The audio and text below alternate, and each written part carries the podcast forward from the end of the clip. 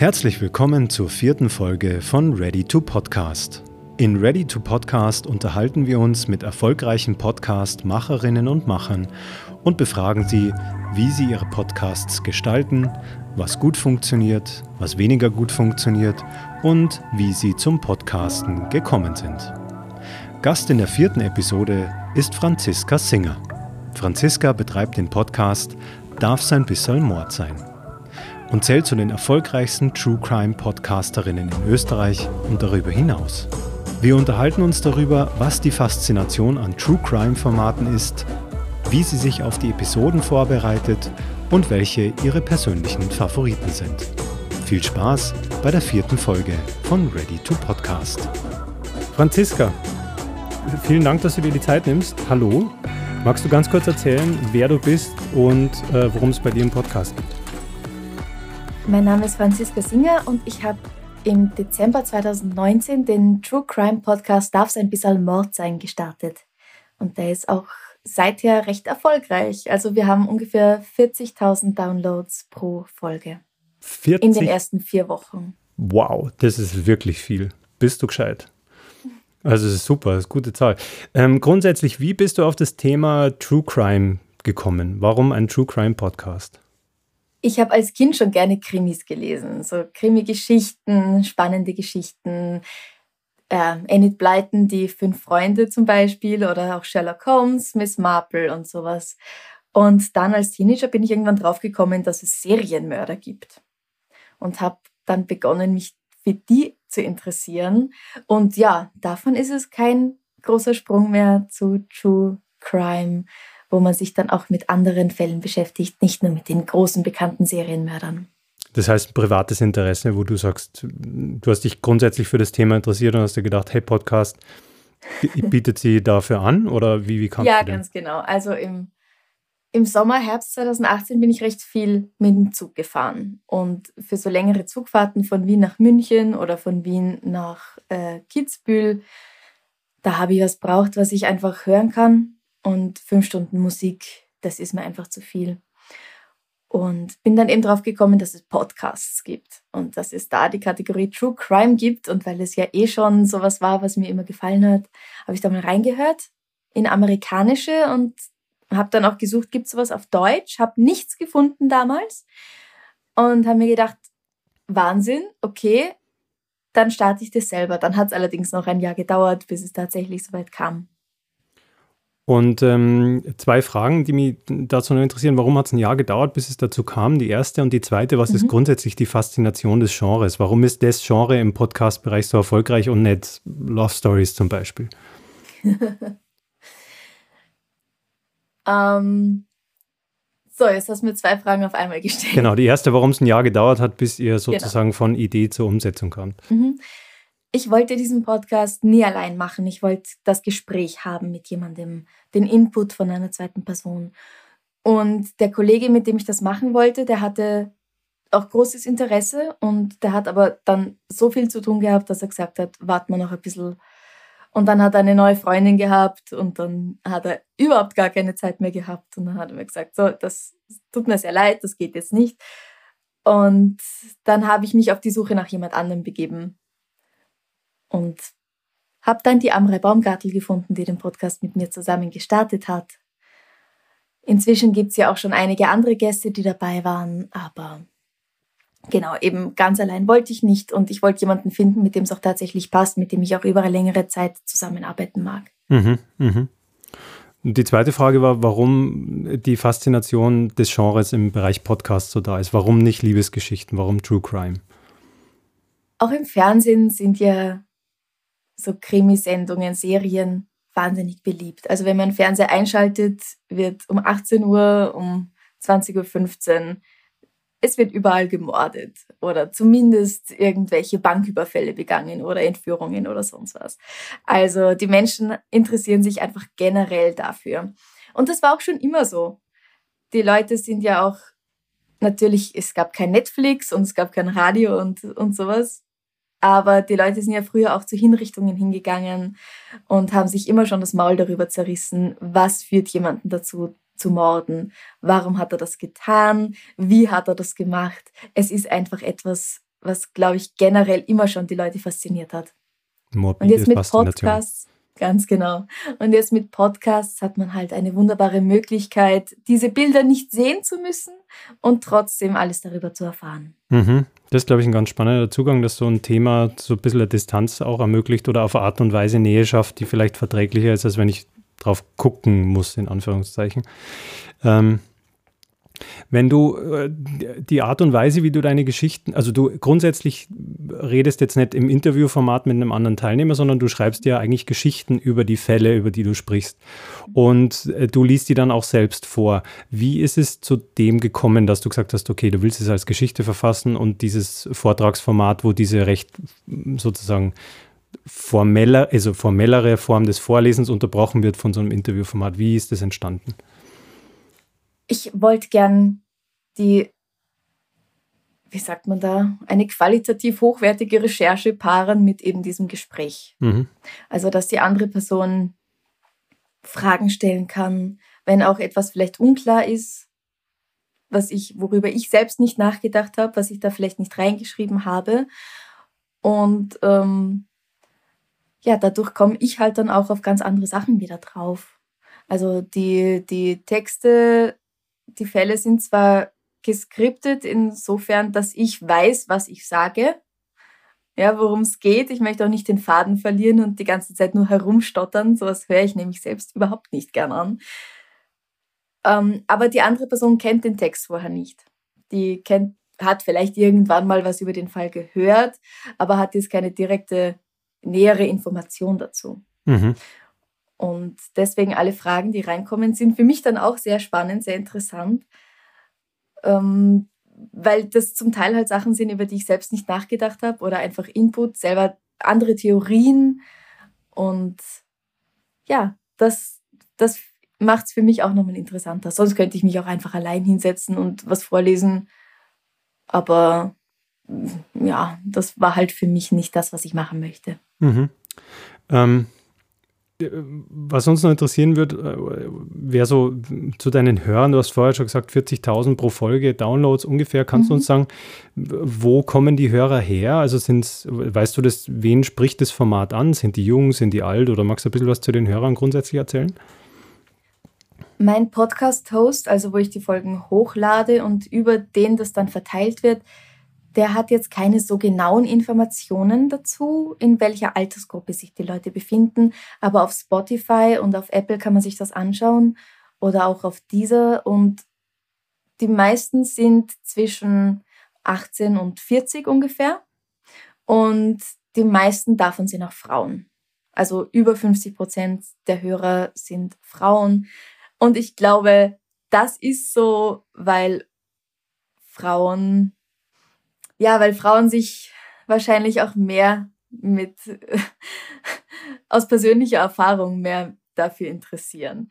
Männer kennen das eher nicht so, dass sie nachts über die Straße, durch die Straßen gehen und Angst haben, dass ihnen was passiert.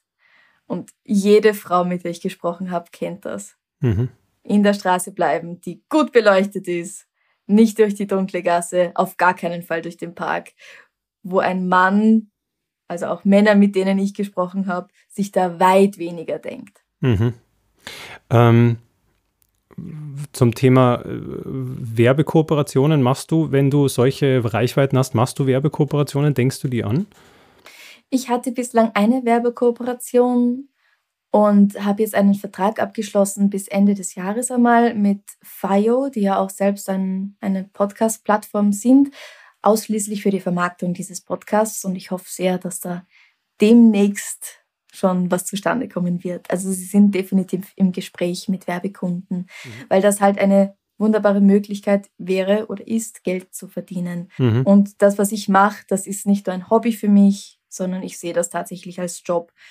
Für ein Hobby verbringe ich zu viel Zeit damit. Mhm. Ähm, Gibt es andere Wege noch außer Werbekooperationen, wie du den Podcast vermarktest? Wie ich Geld damit verdiene oder was meinst du? Wie du genau? selbst, also zum einen das, zum anderen sozusagen die Vermarktung des Podcasts, des Formats selber. Also hast du noch Wege, wie du dein eigenes Format sozusagen bewirbst? Also ich bin auf Facebook, ich bin auf Instagram. Twitter interessiert mich persönlich nicht. Ich wüsste auch gar nicht, was ich da immer schreiben sollte. Mhm. Ähm, Da wird auf jeden Fall jeden Montag zur Folge werden Bilder gepostet mhm. und dann habe ich eine Homepage www.darfseinbisalmordsein.com. Mhm. Darüber können mich auch Leute selbst erreichen, also E-Mails schreiben. Ich habe jetzt neu einen Shop über Spreadshirt aufgemacht, wo man dann T-Shirts, Tassen, Taschen kaufen kann. Ähm, und generell ist Mundpropaganda immer gut. Also wenn es dir gefällt, dann erzähl es weiter. Teils selbst in den Stories oder in den Facebook-Posts und, mhm. und lass die Leute wissen, was du gerne hörst, weil da sind bestimmt Leute dabei, denen das auch taugt. Mhm. Ähm, also klassisches Empfehlungsmarketing. Ganz genau. Mhm. Du machst auch, was ich ja glaube, das auch eine sinnvolle Art und Weise ist, äh, das Format bekannter zu machen, Crossover-Formate mit anderen True Crime Podcasts. Genau, also so mit Verbrechen von nebenan. Verbrechen von nebenan, genau. Ähm, wie kommen die im Vergleich zu den in Anführungszeichen normalen Folgen an? Gibt es da Unterschiede oder ist das, äh, werden die anders wahrgenommen? Durch den Philipp von Verbrechen von nebenan, ich bin ihm sehr dankbar dafür, habe ich viele neue Hörer gewinnen können, mhm. weil dieser Podcast, den gibt es schon ein Jahr länger als meinen ungefähr. Und der hat dementsprechend auch eine größere Reichweite. Also die Kooperationen, die waren dann immer eine Folge bei mir, wo er ein Gast, wo er mein Gast ist und eine Folge bei ihm, wo ich sein Gast bin. Mhm. Und ähm, das war sehr schön. Möchte ich auch gern wieder machen, möchte auch gern wieder machen. Die Leute fragen auch danach, dass wir das wieder zusammen machen. Also diese Folgen kommen generell ganz gut an. Es gibt natürlich auch Leute, die sagen, warum denn mit dem, den mag ich nicht. Oder bei mir, also über mich ganz genauso, warum denn mit dir, die mag ich nicht. Wird es immer geben. Aber ganz genau, die gibt es immer, die gibt es auch bei jedem Gast eigentlich. Wobei ich sehr froh bin, dass ich kaum solche Nachrichten bekomme.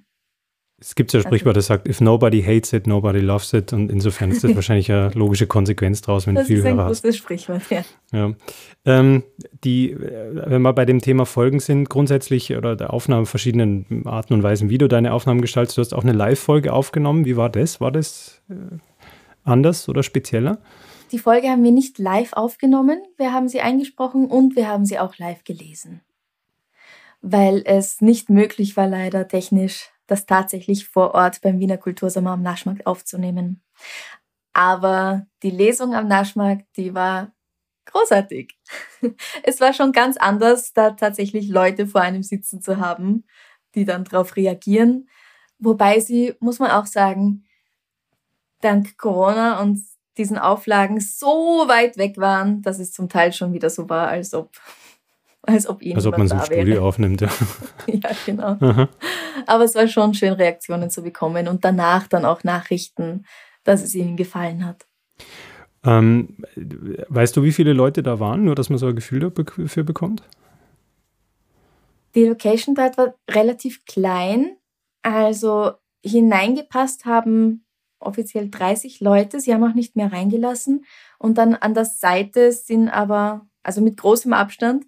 Und an der Seite sind dann aber mit weniger großem Abstand auch wahrscheinlich nochmal 30 Leute gestanden. Aber das ist unglaublich gut, weil wenn du überlegst, dass du so viele Leute dazu bekommst über ein im Prinzip selbst gehostetes Radioformat oder eine Radiogeschichte oder früher im Radioformat, also ein Podcastformat mhm. dazu bekommst, dass sie dir auch im Echtraum folgen, ist das, ist das extrem cool. Das ist wahnsinnig erfolgreich.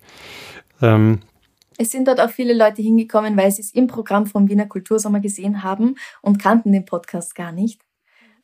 Die sind eher drinnen gesessen, die sind sehr früh gekommen, damit sie einen Platz bekommen. Die Leute, die draußen waren, die kannten den Podcast zum Großteil schon ja. und sind eher knapp gekommen. Ja, ja.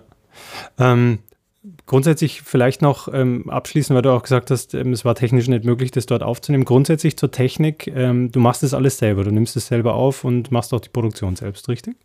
Ja, ganz genau. Ich habe zwei, zweimal das gleiche Mikrofon zu Hause, beziehungsweise jetzt nimmt die Amrei oder einige meiner anderen Gäste auch von zu Hause auf. Die Amrei hat auch das gleiche Mikrofon. Es ist ein USB-Mikrofon, das man einfach am Computer ansteckt und ich schneide das dann mit dem Programm Hindenburg. Mhm.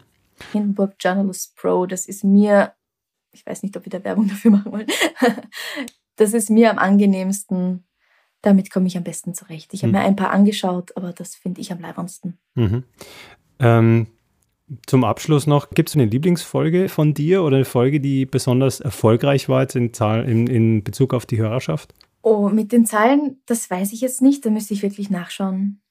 Aber eine meiner Lieblingsfolgen ist, weil es einfach einer meiner Lieblingsfälle ist, ist die Galapagos-Affäre.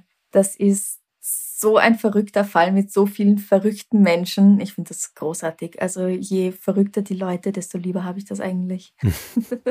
Sehr gut. Oder je absurder das Ganze. Mhm, mh. Wenn es nur zum Heulen ist, dann finde ich das sehr schade. Ja. Also äh, klare Hörempfehlung, wenn jemand einsteigen will, die Galapagos-Fälle. Genau, Galapagos-Affäre. Mhm. Galapagos-Affäre. Die Frage von mir zum Abschluss ist jetzt noch, hast du selber Lieblingspodcasts, die du empfiehlst, wenn jemand fragt, außer deinem Format, was er sich anhören soll? Meine Lieblingspodcasts sind hauptsächlich auf Englisch. Also, ganz egal, ganz egal. auf Deutsch kann ich tatsächlich Verbrechen von nebenan sehr empfehlen. Was höre ich sonst? Also jetzt nicht nur True Crime, oder? Ganz egal, ganz egal. Ja, ich mag auf Deutsch auch noch Couchgeflüster sehr gern. Oder ich höre eigentlich hauptsächlich True Crime. Da mag ich ähm, Crime Junkies. An denen habe ich mich, was das Format angeht, auch orientiert. Und Last Podcast on the Left. Last Podcast on the Left, sehr gut. Franziska, danke fürs Gespräch danke für die Insights. War sehr spannend zu hören, wie du es machst äh, und ja, wie. Und äh, ich wünsche dir viel Erfolg für deine zukünftigen Episoden und Endeavors und dass äh, möglichst ähm, du einen erfolgreichen und profitablen Podcast generierst. Dankeschön. Das war's für dieses Mal. Kommentiert, bewertet und noch besser, lasst ein Abo da. Danke fürs Zuhören und bis zum nächsten Mal bei Ready to Podcast.